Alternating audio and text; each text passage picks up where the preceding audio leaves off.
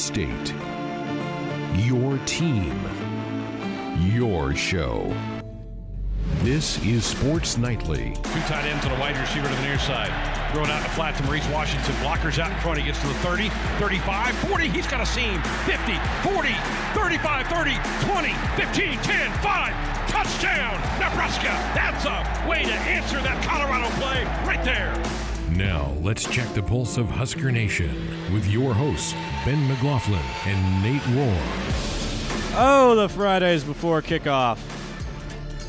Gotta love these shows. Get you ready for another Husker football Saturday tomorrow night, shortly after 7 o'clock. Nebraska and Northern Illinois. But before game day begins, we got a full three hours of Sports Nightly coming your way tonight. Jamming a lot in tonight's show. Uh, so busy, busy, busy three hours ahead. Greg Sharp, who is heading over to the uh, Hall of Fame banquet here very shortly, will stop by for a brief segment here on Sports Nightly here in the first hour. We'll also six o'clock hour. We're deeming the hour of Greg's. Greg Smith, of Hail Varsity, will stop by. It is a very busy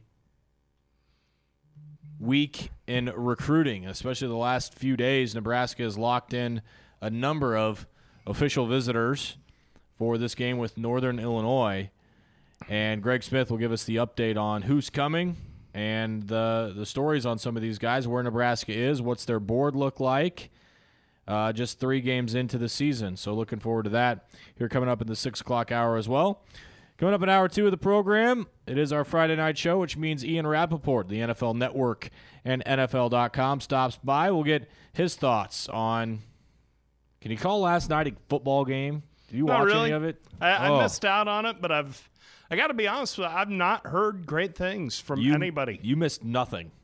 Huh? You missed absolutely nothing, and uh, yeah, just a just a really sloppy, ugly game. And Ian Rapoport will give us the update on that, fallout from that, and what's to come here this week in the National Football League. We've got our Choices Treatment Center.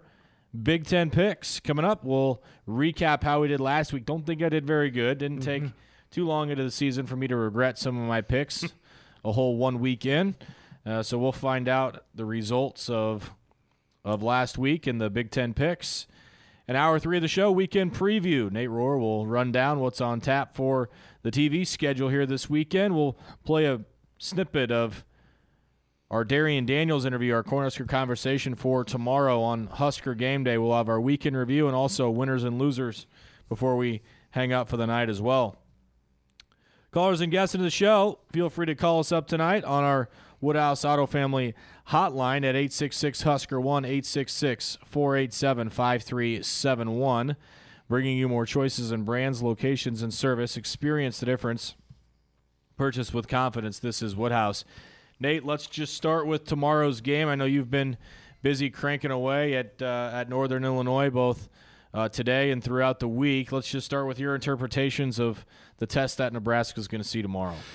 I think the biggest thing that worries me is Northern Illinois' run defense and, and specifically all the tricks they try to pull as far as the stunting and the slanting and trying for the big play defensively, trying to stop the run and not just stop it, but but put you behind the chains and and get you to lose yardage on a run play. So they're swinging big, but that also leads to big opportunities for this team in the run game. They haven't gotten much of a pass rush going this year, so you know, one of the big things that's bothered me about what I've seen from Nebraska to this point is that they've not been able to involve many wide receivers. Maybe this is the game where Adrian Martinez has a chance to read down to a Kanawai Noa or to a Mike Williams. And uh, I'm going to guess that there are some plays on the card, especially early, that emphasize those guys trying to get them going. So I think this is a game where Nebraska has more opportunities in the pass game than the run game. And then offensively, the run offense doesn't do a whole lot for me. The quarterback, Bowers, was pretty good. Um, but I, I don't know that this is an offense that can really go up and down the field on you. So, especially as well as Nebraska's defense has played to this point, feel pretty confident about Nebraska's ability to keep the score down. Um, you know, it, we say it all the time. This is a game that's more about Nebraska than it is about Northern Illinois. Uh, the big thing for me is can Nebraska look a little more fluent offensively? Can they get something going offensively? And, and Northern Illinois' defense sounds like one that, that can be pretty disruptive. So we shall see. But that's that's my big test. Can we get a little more consistency offensively? I know this is a feast or famine offense, but uh, I, I could use a decent meal mixed in there, and hopefully tomorrow's that day. Are you expecting? I mean, uh, the Colorado game, and the lingering effects, I suppose, is where I'm going with this. And it's it's going to be impossible to tell when they kick the, the ball off tomorrow. None of that's going to matter. But talking more throughout the week, mm-hmm. you know, it sounds like Coach Frost has said they've had a great week of practice and and they've put it behind you. But I've also heard, you know, how the disappointment of that Colorado game. They they talking freely about it and how how much that loss hurt where do you feel like the team is at with what happened last week?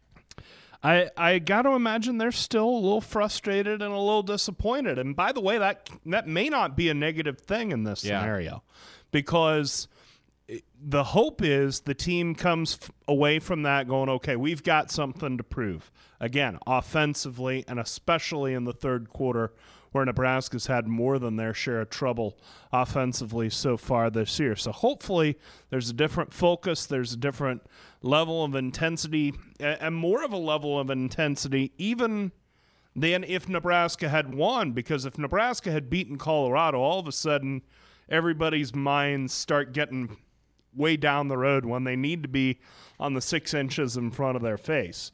Uh, so the one upshot, the one benefit hopefully, is that that refocused Nebraska and had them lo- has them locked in for this game, understanding they got to take care of themselves and where they are and make sure they're in a good place as this as, as this game starts out. And there are enough guys on this roster who were were here when Nebraska lost two years ago, so maybe that wasn't a concern, but you have to feel good about where this team's mindset will be coming into that game. I'm just worried a little bit that uh, Northern Illinois does some things that can mess you up offensively, and I'm sure the offense has heard the talk all week, and, and there may be some doubt in that room, and certainly some question. And, and, if they don't get off to a good start, that that doubt and that question festers a little more. Night game tomorrow. First one for the staff. It's got to yeah. be a little exciting. Get the blood flowing a little bit more, perhaps. Night game that we actually get to play. Yeah. As right? opposed to the Akron game. Yeah. Uh, that that's another fortunate thing about this is that you might worry about the Memorial State Stadium atmosphere if this were an 11 a.m. kick. Everybody had just gone out to Colorado and been satisfied, and and and feeling good and already looking forward to Ohio State. Nobody's looking forward now. They you know, you understand. You got to take care of what's in front of you and with the night game anyway, uh, I think the fan base will be pretty well prepared for this one. The one thing that we've learned over the last few years is not take any win for granted. Yeah. You know, I feel like even 10 years ago, the margin of victory and the style points mattered as much as as the win or the loss. That is not the case anymore. At this point, just win the game and move on to the next one. You know, it's just, oh sure. You haven't taken that for granted. Well, I mean, hey, uh, we we've quoted this number. Nebraska is 11 and 21 in its last 32 games. I mean, that's that's 10 games under 500 in basically 3 years.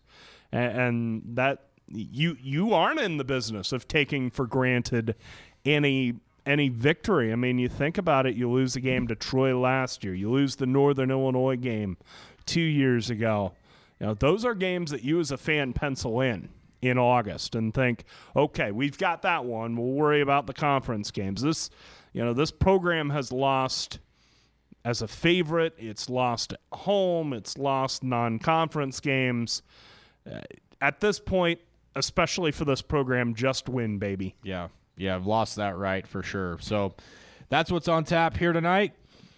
Sports Nightly continuing along on a Friday night. Thanks to the voice of the Huskers, Greg Sharp, for stopping by.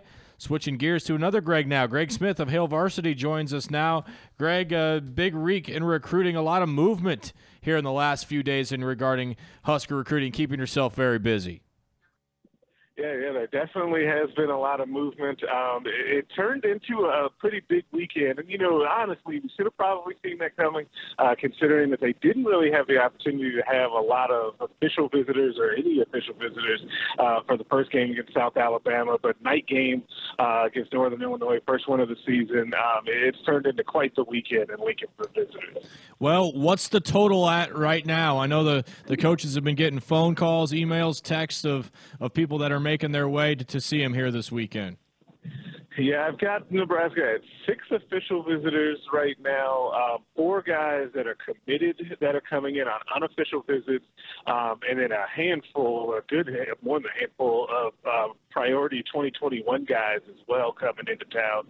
Um, that that's quite a bit, and that's even before you get to the local guys that are in town, um, including a couple, uh, Ty Hahn and Isaac Gifford, um, right here in the area that uh, are guys that are on the cusp of picking up offers from Nebraska. Well, it's it's quite the list. So I mean, we're we're over ten uh, of, of potential student athletes that, that are making their way to Lincoln. Let's start with the with the six officials. Uh, to you, who are you most excited about to to find out how their trip goes here in Lincoln? That that's going to make their way for their official. Yeah, I guess I have to kind of start with uh, who I think is maybe the most intriguing visitor of all this weekend, and that's four-star defensive back Miles Slusher um, out of Broken Arrow, Oklahoma. He's a defensive back prospect that is committed to Oregon right now. Uh, he's the only guy coming on campus that's committed elsewhere, um, but he, he committed out there I think back in April. So he took his official visit to Oregon in April because of that new rule where you can take those early official visits. So with him coming to campus um, in Lincoln for the fall, we'll see if he's able to then get back out to Oregon at some point um, to either reaffirm um, his pledge or to see if he needs to, you know, make a move somewhere else. Uh, but he's really intriguing. If you got a Nebraska battling with an old assistant and Donte Williams, uh, Ryan Held doing a lot of work here he recruits Oklahoma uh, for Nebraska. Another guy that I'm really looking forward to talking to is Caleb McCullough, uh, linebacker out of California, who had 211 tackles as a junior, wow. uh, which tells you all you need to know about his production. Um, he can play either inside or outside linebacker, but Nebraska's actually what they like him at inside linebacker uh, at this time. Uh, so, and then there, there's another defensive back Gray uh, coming up from Miami, uh, who's also a four-star kid, uh, which would be a pretty good prospect. There's a pair of defensive linemen that are coming in from California as well, and a pass rusher coming in from Arizona. So it's a really defensive list. Um, but I think that Husker fans are a-okay with that going forward. You mentioned uh, the the cornerback that that Nebraska's fighting with with Donte Williams. He's like Nebraska's locked horns a few times with with Oregon getting down to com- commits, and Oregon has put together a really good class right now. Uh, what's the situation there with, with these two competing for each other? I mean, it's probably no different than any other school, but seems like these guys have been going to go, going at it for a few kids in the last year or so. Yeah, they definitely have, and I think that part of that is um, Oregon's change in the recruit profile that they're looking at. When Mario Cristobal took over that program, he pretty much openly said that he wanted to inject more toughness into the program. Um, and they're always going to recruit the guys on the West Coast that are maybe um, not not necessarily being recruited by USC, or in some cases they are, but like those top five-star guys, Oregon has gotten a couple of those guys recently, but on the whole they don't. Um, so them and Nebraska are competing for some of the same guys, um, and then they want to. Oregon wants to branch out more into the Midwest. You saw them really lock horns with Nebraska over Nash Hutmacher, who took mm-hmm. an official visit out there as well. Um, so they have a more similar recruit profile than they had um, in the past. Yeah, definitely interesting to see that that kind of change. Greg Smith, Hail Varsity, with us here on Sports Nightly. Uh, well, let's talk about the, the guys that Nebraska uh, are, high on their boards. We've seen a lot of skill positions uh, that, that, that have committed to Nebraska. Where else is Nebraska really prioritizing in terms of positions right now? You know, week three into the season.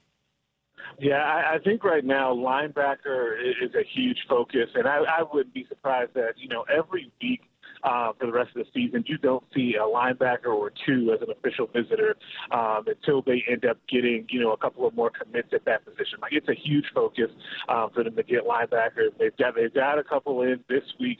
Um, that next game against Ohio State, they'll definitely have a couple in, including Caden Johnson, um, a four-star from up in Minnesota, who may be one of the top targets overall remaining on the board uh, for Nebraska. Jackson Bratton, Logan Smothers, four-star teammate who's committed to Alabama, will also be in that week. So linebackers will be a plenty uh, moving forward. That that has, that position has really come into focus, and you see why um, when you see Nebraska on Saturday. It's not that the linebackers that have played for Nebraska have not performed well. Actually, they've exceeded expectations, but you just don't maybe have enough of them at this point in time.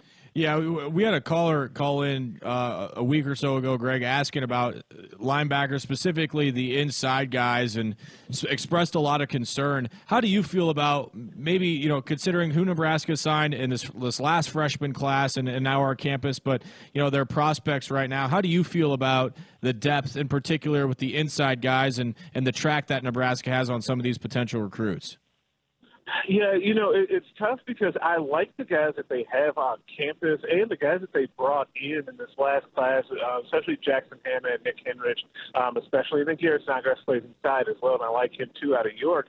Um, but the problem is, is A, those guys are freshmen. B, Henrich, who I think is the best prospect out of those guys, was hurt and has missed a lot of time since he's been here. So it's just been tough for him to get off the ground and get into the rotation. Even though you've had a guy like Luke Reimer as a walk-on be kind of a surprise, um, he's been playing on special teams and playing well. So, you know, with the four or five guys that I just named, like all being young guys, that depth I think will eventually be good. You just have to let it mature a little bit. Um, and I think they'll be okay down the road at that spot. Plus, they've got a heck of a position coach in Barrett. No question about it. Well, uh, this isn't going to be a full class, full 25. How, if you had to put a number on it right now, where Nebraska is right now with their with their level of commits, what what, what are you expecting? And obviously, it's really early to tell in December. Where do you think Nebraska is going to end up at? You know, if you had a ballpark, how many commits are going to are to be signing here in December and February? Yeah, I would I would look for right now probably about 22 um, and if 22 is the number that you're kind of ballparking and expecting, then there is still a chance that they get to 25 because there's always surprise attrition. Yes. Um, and there are things that you just don't foresee happening. Um, you know, we're actually, I I'm not jinxing anything, but we're actually coming up on next week with that fourth game. Um, so you still, last year, remember, we saw kind of an exodus around the country uh, when it came to that. So you never know what ends up happening there as well. Um, so I think 22 is probably a safe number for me right now. Um, but it would not, you know, shock me at all to see them end up pushing that number up, depending on what happens. Yeah, it's a great point. Uh, it has definitely changed the landscape of college football with this new redshirt rule. Talking with Greg Smith of Hail Varsity here on Sports Nightly. Well, you mentioned uh, a couple of 2021 guys going to be in the house as well. When you look at you know Nebraska uh, in the 2021 class what what stands out to you about about these guys and, and wanting to put in some work early and get them on campus? Yeah, but that's kind of what does stand out to me. Is something that I've noticed that this staff does a really, really good job of, and they did it last year with the 2020, or yeah, with the 2020 guys. They were getting them on campus early and multiple times. So a lot of guys that are coming here this weekend for 2021, quarterback Peter Costelli out of California, um, Teddy Prochazka out of, out of Elkhorn South, uh, Griffin Liddle out of Iowa, uh, who's a defensive lineman. Like all of those guys this will be, you know, at least their second or third time on campus. So a lot of those guys making multiple trips, return trips to Lincoln can only help bolster Nebraska's chances as they're moving forward with these guys. Um, Nebraska's been really smart about getting those guys on campus early and often. Yeah, and it's very important. Obviously, you building that relationship, and as as you know as well as anybody, the relationships end up winning out in these things in December and in February. Greg Smith of Hail Varsity with us here on Sports Nightly. Greg, we really appreciate the time, man. Thanks for coming on and, and giving us the update on Husker recruiting. Obviously, going to be very busy for you tracking all these things on uh, on Saturday and Sunday and even into Monday. Thanks a lot for spending a few minutes with us. Enjoy the game tomorrow, man.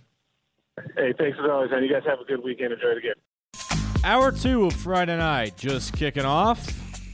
Had a good first hour. Thanks to Greg Sharp, voice of the Huskers, for stopping by before he head over to the Hall of Fame banquet that's happening tonight. And also thanks to Greg Smith, Hail Varsity recruiting analyst.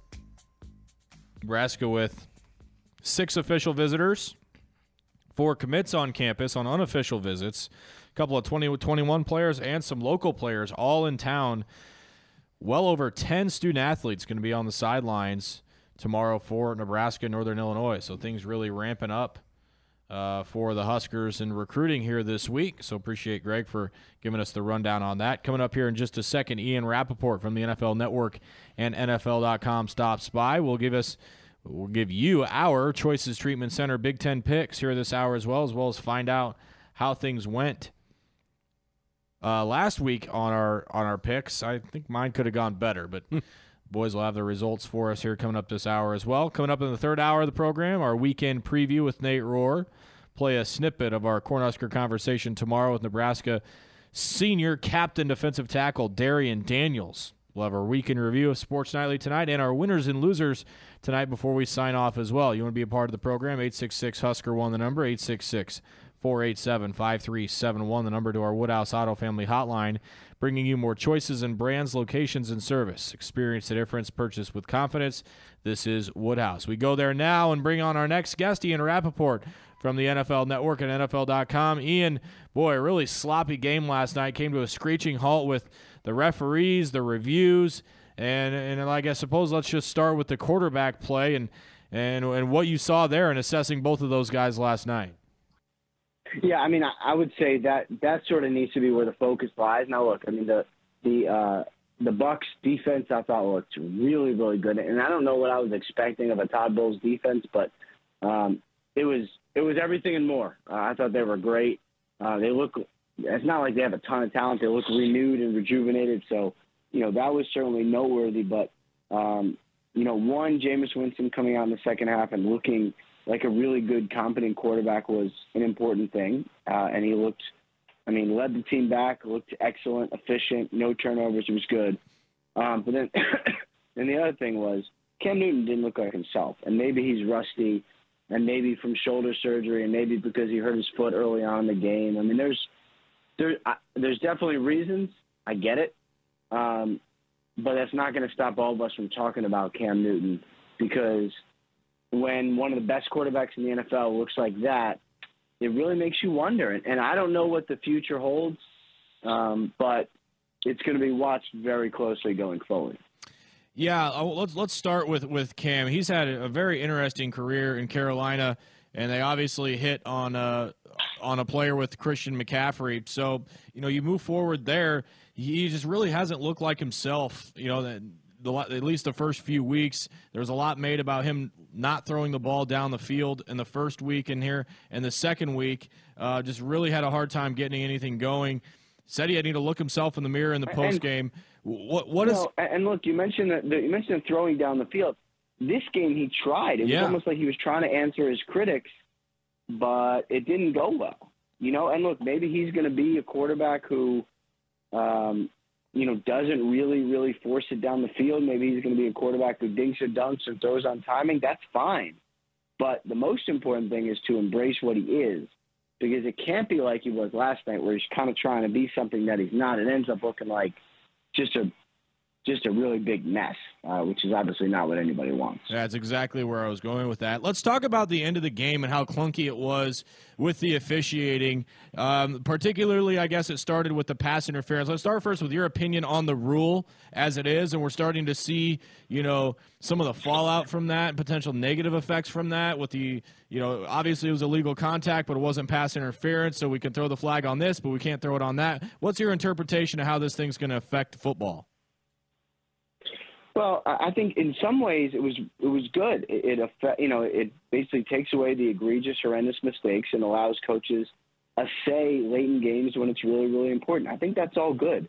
The the problem I had was you know like last night for instance, you know it was uh, it was a call to basically create a pass interference penalty that I thought was there. It looked like contact to me, and in the end they ended up with no penalty, which um, I don't know. I mean, it, to me, it looked like egregious. It looked like that's exactly what the the rule change was for, and then nothing changed. So I don't know kind of what the deal is. I don't know where it's going to get better, but I do know I still have a lot of questions on it. You know, week and change through.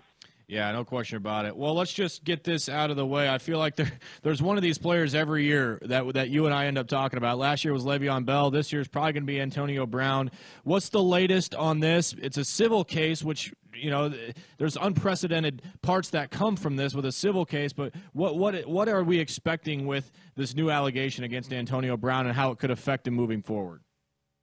Well, let's start with what's happening right in front of us. Uh, he you know, at this point, uh, is not going to be on the commissioner's exempt list before Sunday. So he is cleared to play as far as the NFL is concerned. Might they put him on the commissioner's exempt list next week? Possible, but it is not going to be for this week. There's just there's just no grounds to. You know, that's just reality. There's just no grounds to. It's a civil case. You know, the league does not right now know for a fact that he committed something that would violate the personal conduct policy. So he's eligible to play. He is moving toward playing, and you know, unless something happens football wise, um, he's he's going to play. You know, unless the Patriots decide like game plan wise he's not ready, which I don't think is going to happen. Um, you know, he's he's going to play, and and they're preparing him to play. Practice Wednesday, practice Thursday, practice Friday. Um, this is a guy who's who's gearing up, and you know, next week when they interview uh, his accuser, maybe she says things that you know the the NFL decides is disqualified, takes him off the field. Until we know that, um, it looks like he's kind of full speed ahead with the Patriots, which is obviously scary for everybody else. Yeah, no question about it. Uh, that's that's about last that last case scenario that, that every other team in the uh, AFC wanted, particularly the AFC East. Let's stick in that division. How bad are things in Miami right now uh, after the dismantling they had in Week One, and then uh, the, the, with the requesting of the trades? And let's just start with the status of that franchise. Well, um, it's not good. You know, I mean, they're they're basically trying what the Browns did, which is they're trying a full rebuild, by clearing the decks of salary, uh, building through draft picks, making sure that you know they have a lot of artillery for the future, knowing that in the present it's it might get pretty ugly, you know. And I think that the coaches and personnel and everyone went into this with eyes wide open. I think for the players it was very difficult. Um, so you have guys like Minkah Fitzpatrick who, you know, request a trade, would like a trade, and allowed you know the team is allowed to kind of go out and seek that but is it actually going to happen, or is he going to basically play where he wants, and then, you know, if that happens, then the trade request may be rescinded? I don't know, um, but either way, it's obviously hard for the players to go through, and I do just wonder, was everyone really, really ready for all of this, for everything that was going to happen? that it takes to rebuild. Everyone ready for the losing and the pushback and, and, and all that because I don't it's it's hard to go through. It really is hard to go through. Let's go to the team that did that to them in Baltimore, and Lamar Jackson just had a field day.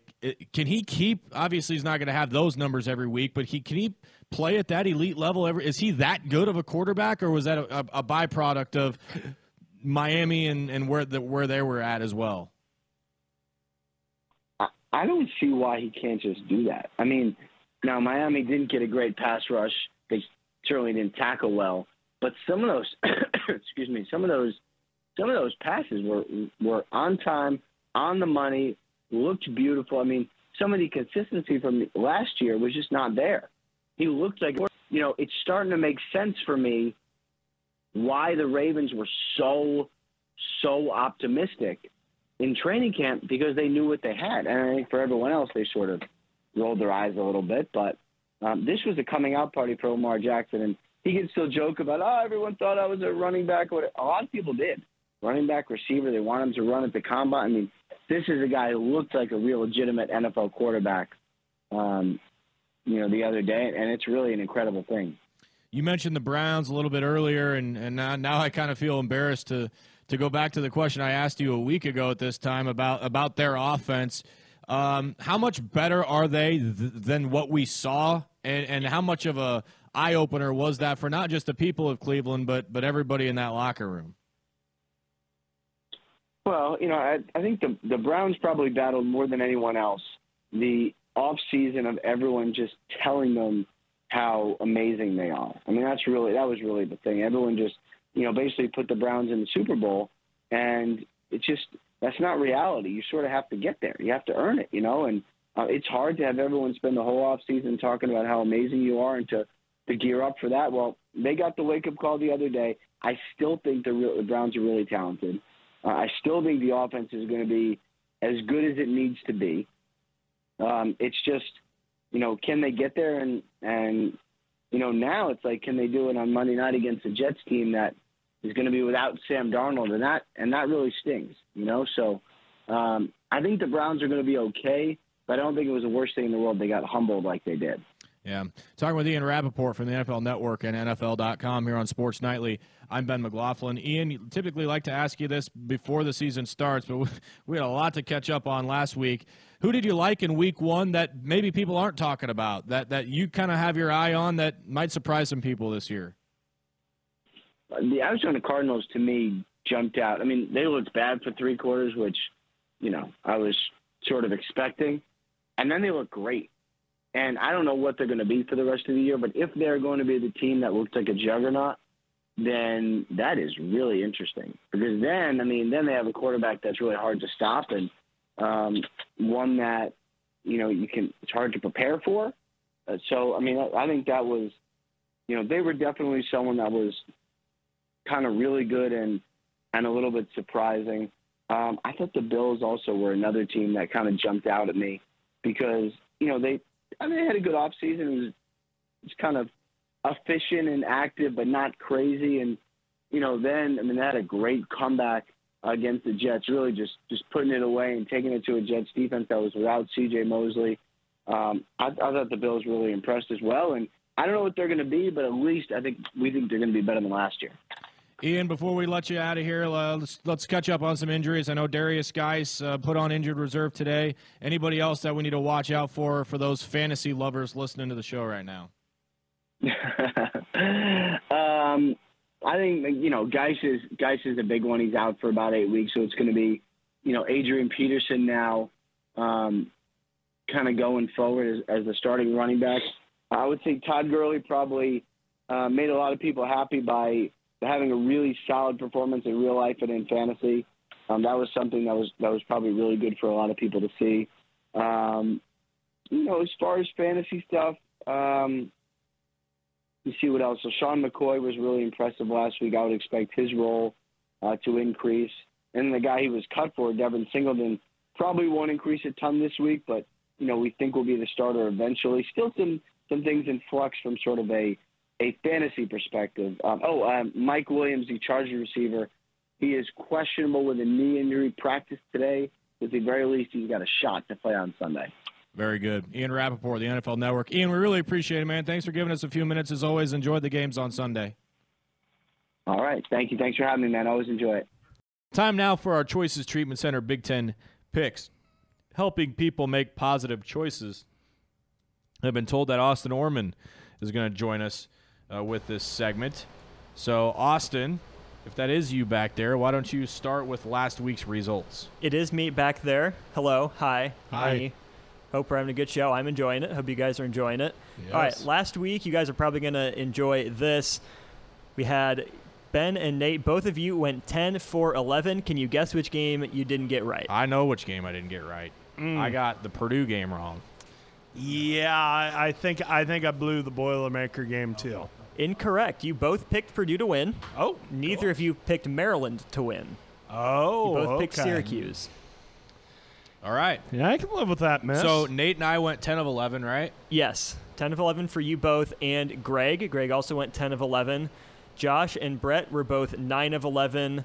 I went 8 for 11, picking Vanderbilt over Purdue and Fresno over Minnesota. Close.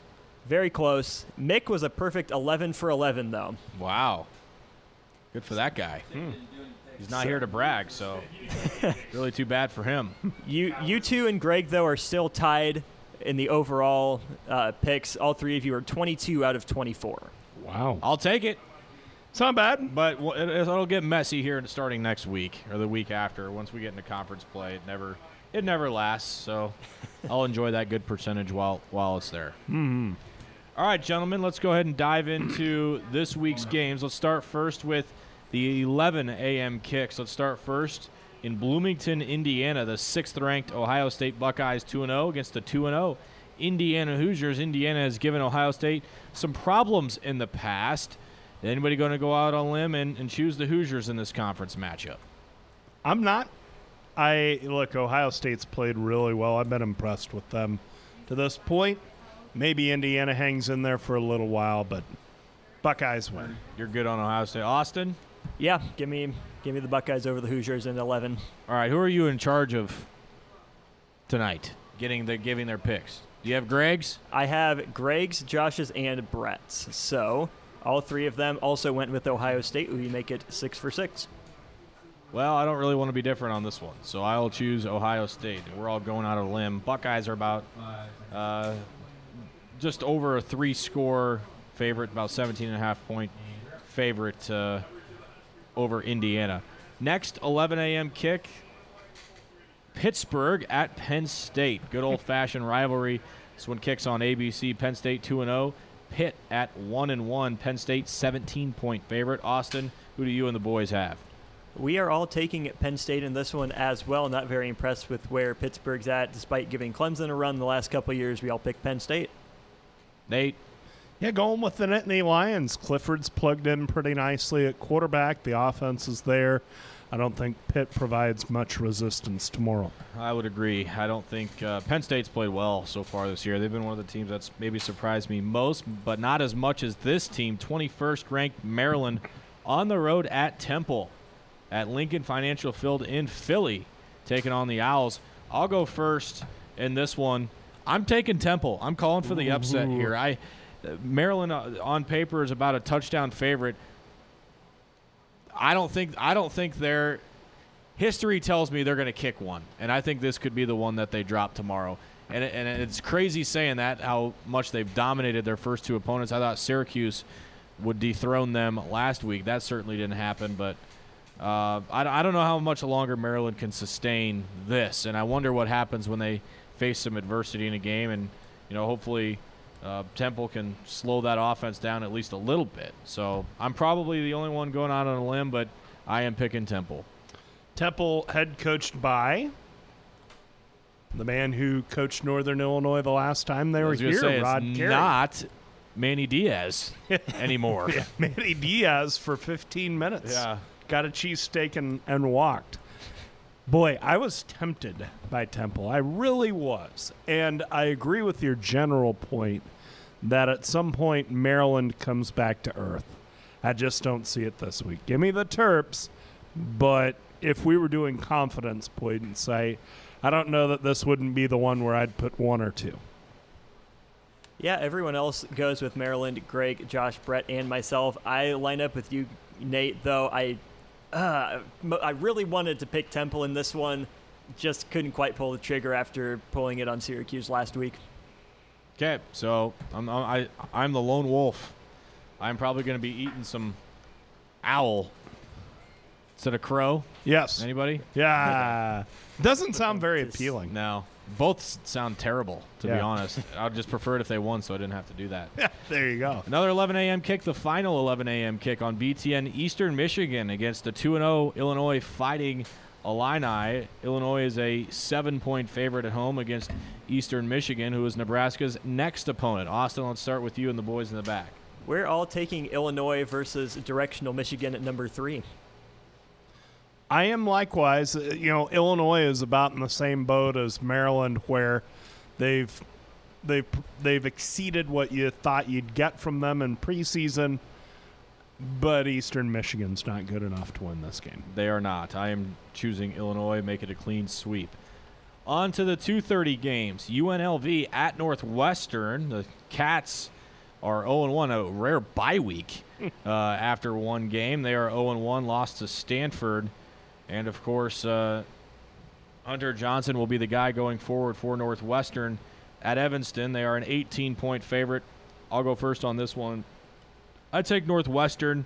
I see about a 12 to 15 point margin of victory here. I would agree with that. the The margin feels a little broad, but I think in the end, Northwestern's just a better team. So I think the Cats win and win fairly comfortably, but not as by as much as the smart folks in Vegas do. That's the same rationale that everyone else back here has. The Wildcats will not be domesticated. The Running Rebels will be the Walking Rebels. Wow. Oh boy, they're getting punny back there. They are. uh, 2:30 kick. TCF Bank Stadium, Minnesota 2 and 0, barely. In both of their games, they're taking on Georgia Southern, who is one and one. Let's get weird with Georgia Southern's offense against Minnesota. Uh, Nate, what do you got? I, I think it's close. Uh, you know, Minnesota's living on the edge, has been all year long. But here again, I just think Minnesota's got too much. Gophers win probably seven to ten. Wow. You you are just refused to give an inch on Minnesota. Yeah, I, I, I don't. I still don't love PJ Fleck, and I, I still don't love that program. I talked myself into backing off them this summer, and they've nearly let me down twice. And so help me God, if they blow this game against Georgia Southern, oh boy, that the there ain't going to be no boat rowing going on. You'll be out of be Georgia State. officially. yes, yes. All right, Orman, you're up. Haha. Haha. Well, they are called the Golden Gophers. We all expect them to stay golden, not silver. They come in first with a win over Georgia Southern. That's what the rest of us are picking back here as well. Give me Minnesota as well. I am not as down on Minnesota, although those first two results have frightened me quite a bit. Three o'clock kick in East Lansing. Arizona State 2 0. Michigan State 2 0. Would love for this game to be in November Ooh, yeah. with the Sun Devils coming up to East Lansing or in the same weather that we had against Michigan State last year. That would have been fun. See Herm Edwards on the sideline dealing with that. and big stocking hat, probably with the little pom pom on top. Yeah. Arizona State's coming to play to win the game. What do you say, Austin? I say Michigan State takes vengeance for their loss in Tempe last year. Josh, Brett, and Greg agree. Michigan State for the four of us. Taking Sparty. I'm Team Sparty as well. Uh, Arizona State doesn't have enough enough gas in the tank to get past Michigan State, who has been as advertised defensively. Over two scores. Favored in that one. 14 and a half points. Ooh, that, nu- that number's a little hot for me. Yeah, it seems high, doesn't it? Yep. Okay, here we go. Game day, Ames, Iowa, Jack Trice Stadium. Iowa, a slight favorite. 19th ranked Hawkeyes taking on Iowa State. Um, I guess I'll start with this one. I'm, t- I'm taking the Cyclones. I, I, I'm not letting what I saw in their first game affect me. Uh, I'm sticking with what I said all offseason. I think if you push the panic button after after uh, one game and, and you know just let a team die by that, you're in trouble. So I'm going to say Iowa State wins by a field goal, and Ames, Iowa is having some fun tomorrow night. Yeah, I, I'm in that same neighborhood. I, I feel like Iowa State just has the edge in this one.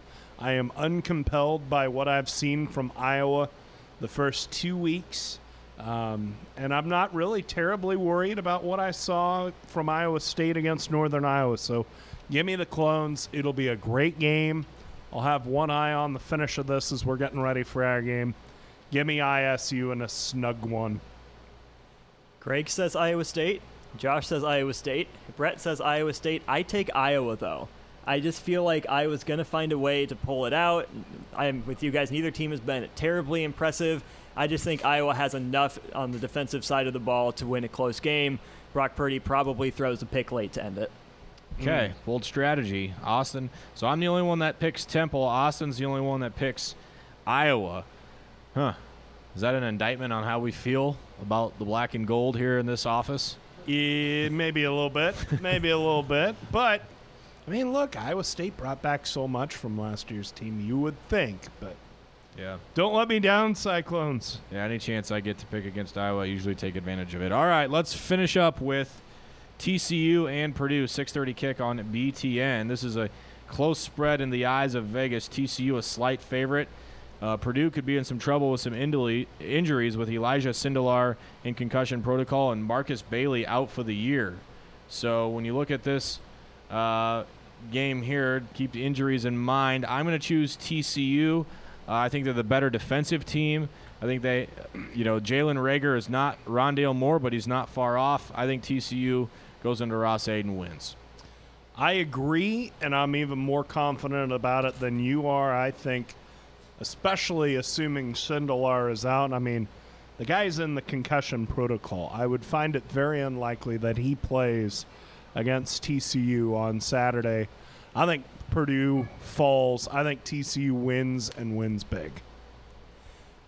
Austin, The only one that agrees, well, actually, excuse me, the only one that disagrees is Brett. Brett's taking Purdue. Greg, Josh, and myself are all taking the Horned Frogs. man, I'm surprised how well we all align on the 50-50 games this week. Usually it's it's more split than that, but uh, definitely not the case. All right, so uh, there you go. We'll find out. We're gonna have a couple of uh, points decided here and there based on uh, based on some some results that happen on Saturday, and we'll go through the results next Friday in our Choices Treatment Center Big Ten picks. Final hour of Sports Nightly, wrapping it up here on the Husker Sports Network with Sports Nightly, putting a bow on the week. All right, gentlemen, let's tell the people who's a winner and who's not a winner, who is a loser. Any volunteers to go first? I'll go first. Sure. not? Donate. Nate, go ahead. All right, my loser of the week, Andy Fales Memorial Loser of the Week is Cam Newton. Just what the hell are you wearing, Cam? My God. What are you wearing? How about what are you playing? Yeah, like that was awful. be- between the playing and the looking, ain't a whole lot going right for Scam Newton. he, he might want to work on all of it. Yikes. Uh, So he is my Andy Fales Memorial Loser of the Week. Yeah, he played like a loser last night. Sure did. Sure did. Uh, my winner of the week actually is in the land of Andy Fales, and that would be the good folks at Iowa State. Uh, they get college game day on their campus. You know, you think of a fan base that's been through everything, and it's them. A- And a fan base that's loyal, that's lived through a lot of losing, and they still show up. So kudos to them. Enjoy your moment in the sun. Go beat Iowa. They're my winners this week. All Love right. it. Very Josh, good. why don't you go next? Okay, very good. All right, I'm going to start with uh, my loser, and it's the Cleveland Browns. They banned Yeah. a fan. Well, I mean, the, the game last week was bad, but they, they banned a fan for throwing uh, beer on the uh, drink on the opposing player, and they banned the wrong guy. The, I, the guy that Whoops. apparently got banned was sent an email, and he's like, "Yeah, I wasn't even at the game. I haven't been to a Browns game in 11 years, but okay." Uh, and so See you never. yeah. So they they could they can't even get that right, banning banning the right the right person. Oh so my gosh. way to go, Browns. Uh. My winner, I'm going to go with with Husker volleyball. Obviously playing very well this weekend, still undefeated. But my the w- reason why they're the, the winner is what they did with the alternate court this Yeah. weekend, putting the black on there, the black shorts, and all of that. So That's a winner for you and a loser for Nate. yeah, see, Nate's Nate's giving his thumb down, but it's I, I liked it, and it, it's cool because it's it's not like they're changing the court for the entire season, but they're Thank doing it for a weekend, and yeah, it's fun. I thought it looked sharp. Nate, any reaction to the players loving it? They are wrong. it is the children who are wrong. oh my gosh. well, uh, Nate and Black uh, uniforms just don't get along. ever. Never. Are you a fan of like the Falcons blacks? Like like a team that actually has black in their colors. Yeah, I'm fine with that. Okay. I- i- If it's in your colors, okay, fine, whatever. Just but just not at Nebraska. don't jam it down my throat just just because Adidas needs to sell seventy-five dollar jerseys to middle school. That's not kids. The only reason, though, Nate. Yes, it is. Yes, it All right, is. guys, I'm cutting you both off. We don't have time for this. My winner is is a is a losing program, and that's Tennessee. Um, they, there was a fourth grade boy in Florida who uh, had an orange shirt on, was trying to show support to Tennessee. Uh, he had a, piece of paper attached to his shirt with a UT on it, and he was bullied for it, and it was just a horrible situation. But this found its way to the University of Tennessee, sent the kid a whole bunch of swag, Tennessee stuff that, you know, he picked the right school because nobody else wants it. So I'm sure ah. there's a lot of, you know, stuff that he got. But in all seriousness, very cool that, you know, he and all of his classmates can now enjoy some some UT gear, something that that program finally got right. Yeah, good for good for the kid. I mean, God, if he's going to be that loyal, They they ought to let him take Smokey out for a walk. Well, they, and they, they they said he gets scholarship. Uh, so whenever he's in school, if he meets the requirements, he, his school will be paid for. So hope the bullies are feeling great about themselves. My losers, the referees last night. You guys were terrible, terrible, terrible, terrible. You made a terrible football game even more terrible. You should feel terrible about yourself. Tell us how you really feel. That's how I feel about it. Yeah, they right. should feel better. Feel great about our show, Nate. Thanks for sitting in. Hey, enjoyed it. Thanks for Josh Hilkeman. Thanks to everybody being a part of this one. Nebraska, Northern Illinois, tomorrow night, Memorial Stadium, shortly after 7 o'clock. We hit the air at 2 p.m. Have a great weekend. We'll talk to you on Monday.